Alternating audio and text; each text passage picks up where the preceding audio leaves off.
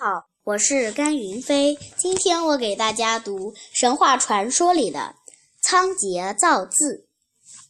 相传仓颉在皇帝手下当官，皇帝分派他专门管理圈里牲口的数目，屯里的食物多少。仓颉这个人十分聪明，做事又认真负责，他很快熟悉了所有管。所管的牲口和食物，可是慢慢的，牲口、食物的储藏在逐渐增加变化，光是靠脑袋的记忆就比较困难了。可是当时又没有文字，更没有纸和笔，怎么办呢？仓颉犯难了。仓颉日日夜夜苦思冥想，他想了很多方法，先是在绳绳子上打结。用各种不同颜色的绳子表示各种不同的牲口、食物，用绳子打的结代表每个数目。可是时间一长，这个方法就不凑效了。这增加的数目在绳子上打个结很方便，而减少数目的时候，在绳子上解个结就麻烦了。仓颉又想到了在绳子上打圈圈。在圈里挂上各式各样的贝壳，来代替他所管的东西。这个方法一连用了好几年。皇帝看仓颉这么能干，叫他管的事情便越来越多。仓颉这下又犯难了。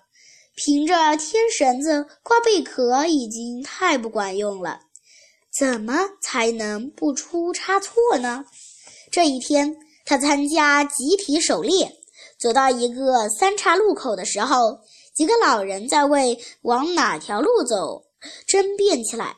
一个老人坚持要往东走，说东边有羚羊；一个老人要往北走，说前面不远的地方可以追到鹿群；一个老人偏要往西走，说西边有两只老虎，如果不及时打死它们，就会错过了这个好机会。